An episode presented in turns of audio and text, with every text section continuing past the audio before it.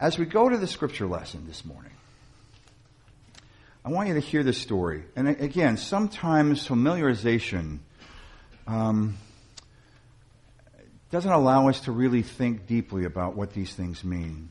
This is an incredible transition that's going on. Jesus is trying to make three points in the midst of this entrance the timing, the location, and the action.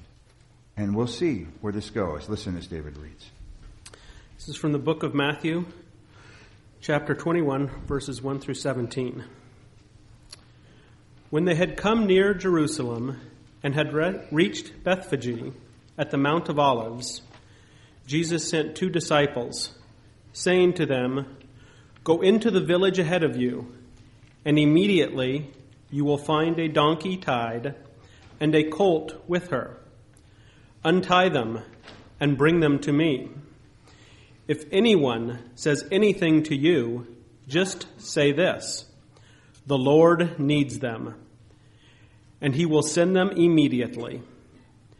This took place to fulfill what had been spoken through the prophet, saying, Tell the daughter of Zion, Look, your king is coming to you, humble and mounted on a donkey and on a colt, the foal of a donkey. The disciples went and did as Jesus had directed them. They brought the donkey and the colt and put their cloaks on them, and he sat on them.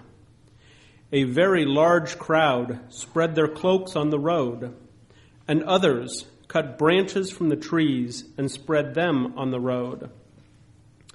The crowds that went ahead of him and that followed were shouting, Hosanna to the Son of David! Blessed is the one who comes in the name of the Lord! Hosanna in the highest heaven! When he entered Jerusalem, the whole city was in turmoil, asking, Who is this? The crowds were saying, This is the prophet Jesus from Nazareth in Galilee. Then Jesus entered the temple and drove out all who were selling and buying in the temple. And he overturned the tables of the money changers and the seats of those who sold doves. He said to them, It is written, My house shall be called a house of prayer but you are making it a den of robbers. The blind and the lame came to him in the temple, and he cured them. But when the chief priests and the scribes saw the amazing things that he did, and heard the children crying out in the temple, Hosanna to the Son of David, they became angry and said to him, do you hear what these are saying? Jesus said to them, Yes. Have you never read? Out of the mouths of infants and nursing babies, you have prepared praise for yourself. He left them, went out of the city to Bethany, and spent the night there. Holy wisdom, holy word. Friends, I know that normally, or often anyway, we start off this service with a joyful and triumphant kind of parade. Uh, even last year, we began in Friendship Hall and paraded into the sanctuary. This year, I, I just want to approach it a little more quietly. And you will sense this throughout this week. That throughout this week, each service will have moments of, of quiet. The focus will be quiet. Uh, part of that is to prepare us truly for what's coming. The other piece of this is, you know, we've spent seven months looking at the Gospel of Matthew. Seven months. Somehow, because of that holy number of seven, it's important that right now we're in the midst of the most important week of the Christian year. And I want you to hear that again. We are in the midst of the most important week of the Christian year. And I want to challenge you, as your pastor this morning, to try as, as you can to attend each of these services. They create a progression that leads us toward what's coming next Sunday. But it begins today. Just a couple of reminders as we try and unwrap some of these scriptures. I want to remind you that this Gospel of Matthew is the everybody's in gospel. It's the gospel that, that identifies so many different populations, but what you may not be aware of that Matthew does an incredibly ingenious job of creating a transition that moves from focus almost entirely on the beloved children of Israel. And in the midst of this gospel, we see a shift and a change. Where suddenly at the end of the gospel, we see the Great Commission. Go into all the world. And this is one of those key pieces of that transition. Remember that throughout this gospel, Jesus almost continually focuses on the crowd, but here what we see is a shift and a change from a crowd to his enemies and creating opportunities for teachable moments over and over and over again, and that is what this morning is all about. But in the midst of those teachable moments is constant food. Like the feeding of the 5,000, the feeding of the 4,000. Jesus is feeding again this morning in a really hard, hard way. Maybe most importantly, as you hear and we unwrap this story, is remember what lay at the root of all of it. And for that, we have to go all the way back to Matthew 5 and Jesus talking significantly and pointedly about what brings blessing. Blessed are those, blessed are those who understand their own spiritual poverty. Blessed are those who feel deeply for others. Blessed are those, or blessed are those who are the bringers of peace. And so, in the midst of all of that, and all of what's coming, we have to have those things in mind as well.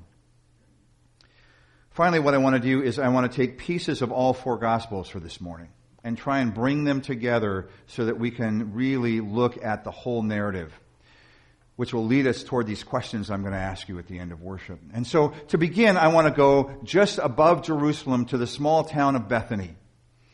Matthew ends with a trip to Bethany. Other gospel writers begin there, and I want to begin there and a reminder of Jesus going into the home of his best friends.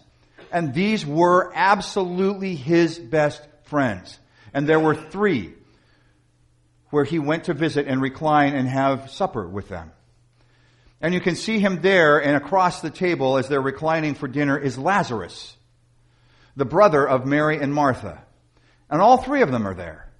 And there, right there, in those three, you have had the encapsulation of almost, almost the whole gospel. You have Lazarus, who is resurrected from the dead. Remember, they opened the tomb and Jesus says, Lazarus, come out. And he came out and it was this incredible story of resurrection, a precursor to what's coming. But also there, at least, probably, reclining there is Mary. And remember the difference between Mary and Martha. And I know how many of you self-identify with Martha rather than Mary. We have a church full of Marthas. And I praise God for you who are Marthas, but I just want to encourage you to become a little bit more like Mary as well. It's because Mary saw her role as sitting at the feet of Jesus and just soaking in his teaching. And Martha was there preparing the food and and, and making sure that everybody had what they needed. And it takes all of those to truly have a church, if you will. But then came the interruption. And it was an interruption. Nobody saw this coming because suddenly into the room where they were comes a woman. And this woman had been healed. She was a prostitute. Jesus had healed her emotionally, and she comes in with this incredible jar of the most expensive perfume, ointment. And without a word, she kneels at the feet of Jesus as he's reclining on a couch. And she pours the ointment over his feet and rubs it in in a very intimate way. And as she is rubbing that ointment into his feet, she is weeping.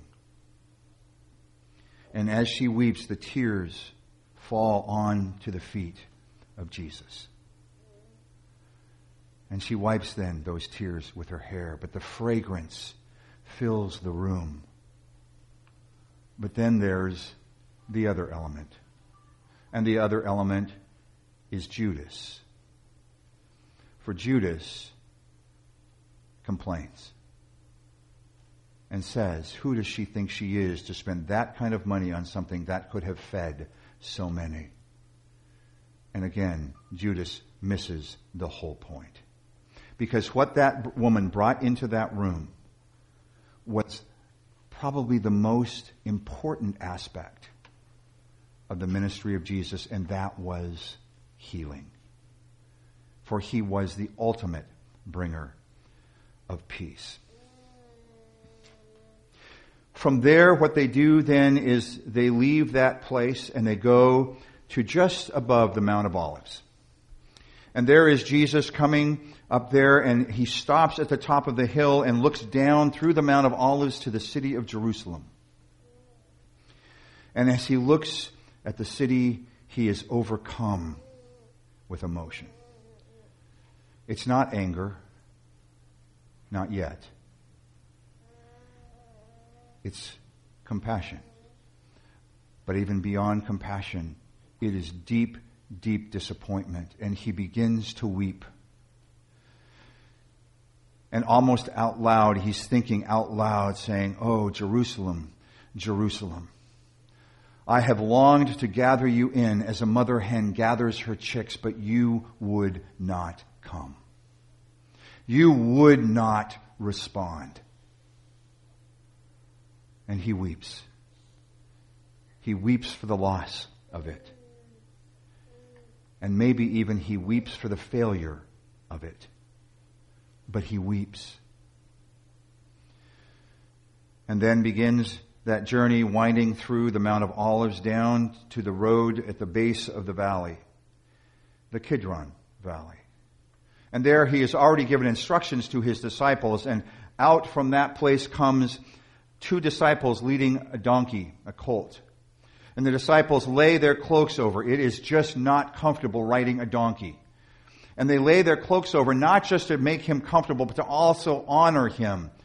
And suddenly the crowd who is there coming for the Passover feast realize who this is. And they begin to cut palm branches. And we somehow see this as some celebration. It's not a celebration. It's a pleading. It's a pleading. Because the word Hosanna isn't just a celebration. The word means save us. Save us. And as they're yelling these, these words of Hosanna to the highest, Hosanna to the Son of David, they are laying those palm branches along the road, and some are taking off their coats and throwing them so that he will ride over them. This hope filled Savior. But even they aren't getting it. Because what they realize, what they want, is that Savior. How, how many meanings are there for this word? For them, the Savior was to save them from their own lot, to save them from Rome, to save them from the oppression of the temple, to save them from where they were.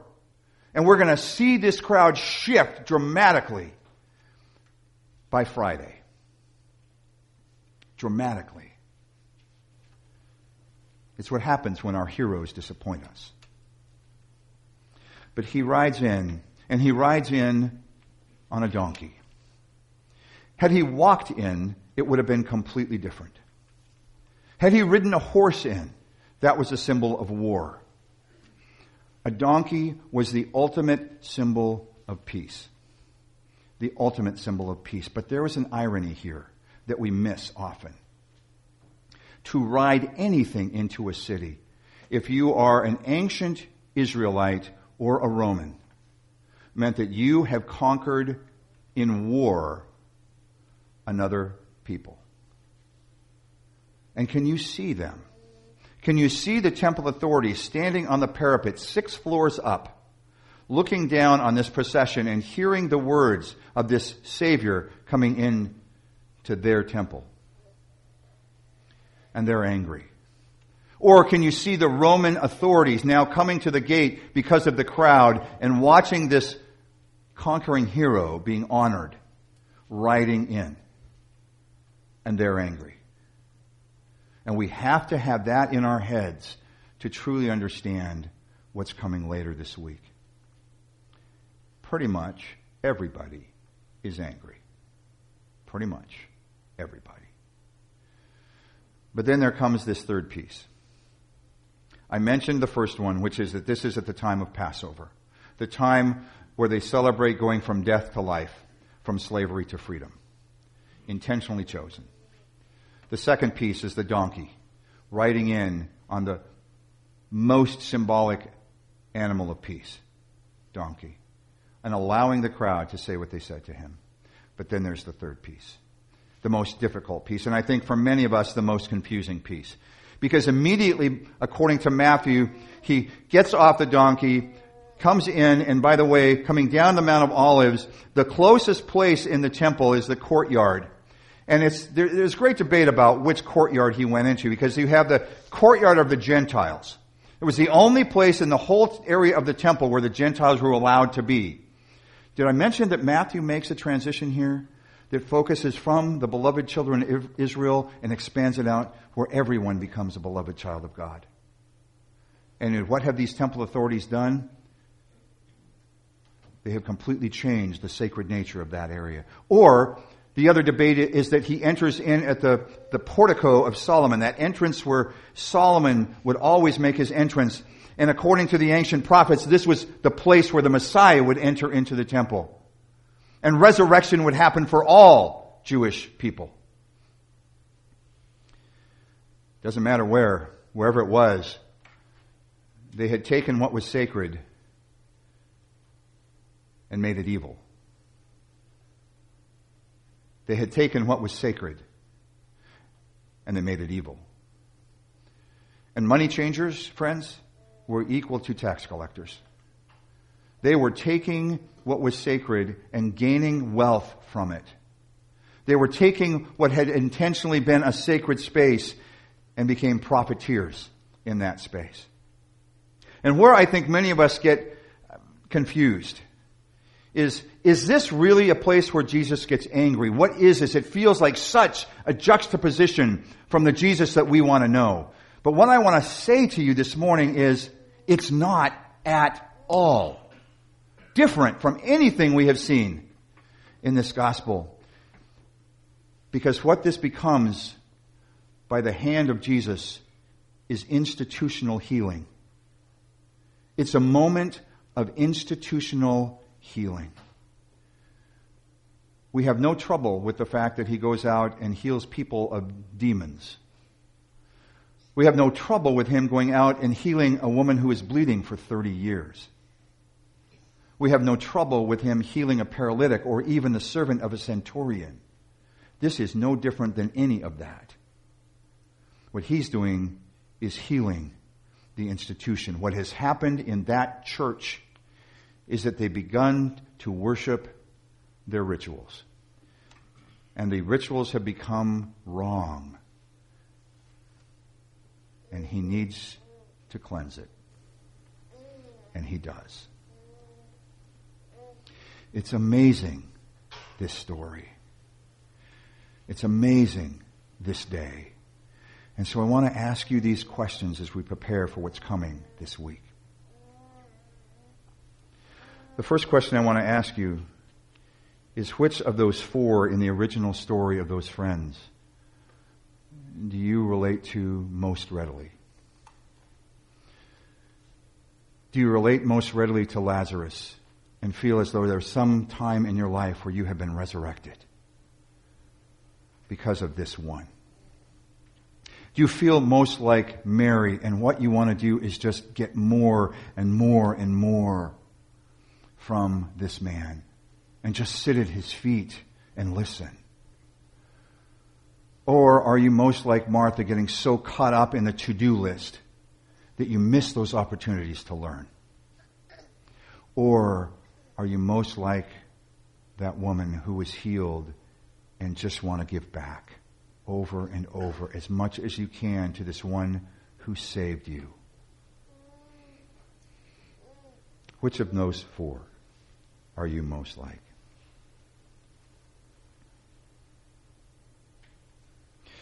Second question. Have we forgotten what is at the root of this gospel? And as we move into this week, it's so important that we have those Beatitudes in the back of our mind. Every one of the services, including today, is going to be based there. Those seven elements are essential to our lives of faith. Do you recognize your own spiritual poverty? Do you de- feel deeply for others and allow yourself the kind of risk that is required to feel that deeply for others? Do you recognize your need for confession? Do you recognize that you are not God? I am not God. We are not God. Do you recognize that what truly brings blessing or eye opening is when we choose peace and find those places where, because of our relationship with Christ, we will bring peace. Whether it's with a friend or a family or in this church or in this community or in the world. Are you bringing peace? Do you know who and what you are? There is no question, but as Jesus rode into this place, he knew who he was, what he was, and what he needed to do. How's that going for you? Do you know who you are or whose you are? Do you know what you are? And do you know where you're being called to serve. I again say, and I can't stress it enough, that this spiritual gifts retreat is about that. It's just not some other retreat to come to just for the sake of coming to a retreat. The point of this retreat is to help us define and find who we are and the giftedness that God has placed in every single one of us because out of that will come an amazing revelation for work within God's kingdom. I will tell you what it's not. It's not so that we have a place to recruit you to serve. That's not what this is. It is designed to be that place of self discovery, a gift of God. Two other things. Friends, are we willing?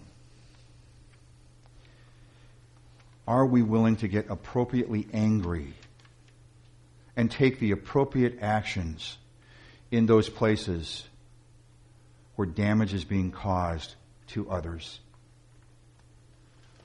Are we willing to take appropriate actions? And here's the deal. There's a danger in that statement, and the danger is, may not be what you think. Because immediately where we go with a statement like that is uh, women who are abused or children who are abused, and that is an important place, an appropriate place to get angry. To create the change where that can't happen anymore. But I want to take it deeper than that.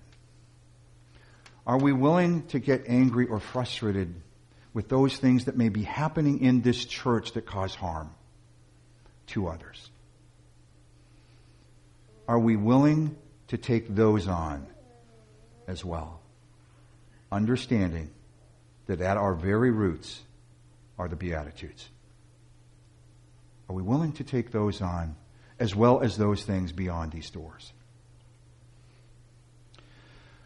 Finally, we need to be reminded of worshiping the right things. And that's what this week is about.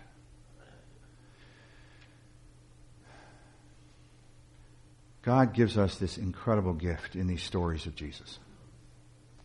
And continual reminders, continual reminders of what is to be at the heart of our worship. So, what is at the heart of your worship? And is some kind of sacrificial living in the midst of it? Because we will never understand what is at the heart of Christ centered worship without understanding that it comes at a cost. And that's when you insert those last two pieces of the Beatitudes. Blessed are those who are persecuted for my sake. Blessed are you when people say all manner of evil against you.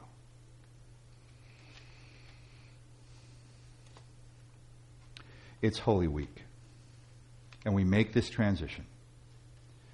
My prayer for us this week is that every element of this Holy Week becomes spiritual food so that we might be able to go deeper and grow beyond even where we are right now. I really am asking you to ponder those questions this morning.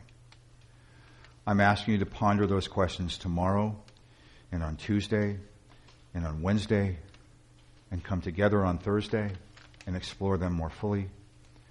And on Friday to remember the cost. On Saturday to take a moment to reflect in that time when Jesus was in the tomb. If we do that, if we do that, Sunday will take on completely new meaning. It's Holy Week. And what you've done is you've taken your palm fronds and turned them into crosses, is taken action that is representative of what we're doing this week. From Palm Sunday, we move toward Thursday and Friday and Saturday and next Sunday, something is going to blossom out of all of this. As we prepare, will you pray with me? God of creation, we we often struggle with sermons like this. I know I do. But I ask that you help us understand that your hopes for us go well beneath the surface your, desires for our actions are defined by what's coming this week, including what we heard today. And what we recognize in the midst of all of this is even out of these places can come peace. And often because of the actions that we take, we find peace and we share it with others. And it comes, becomes a mounting wave of love and grace. God, help these days take on new meaning. As together we continue this journey through this week. All this we ask in Christ's name. Amen.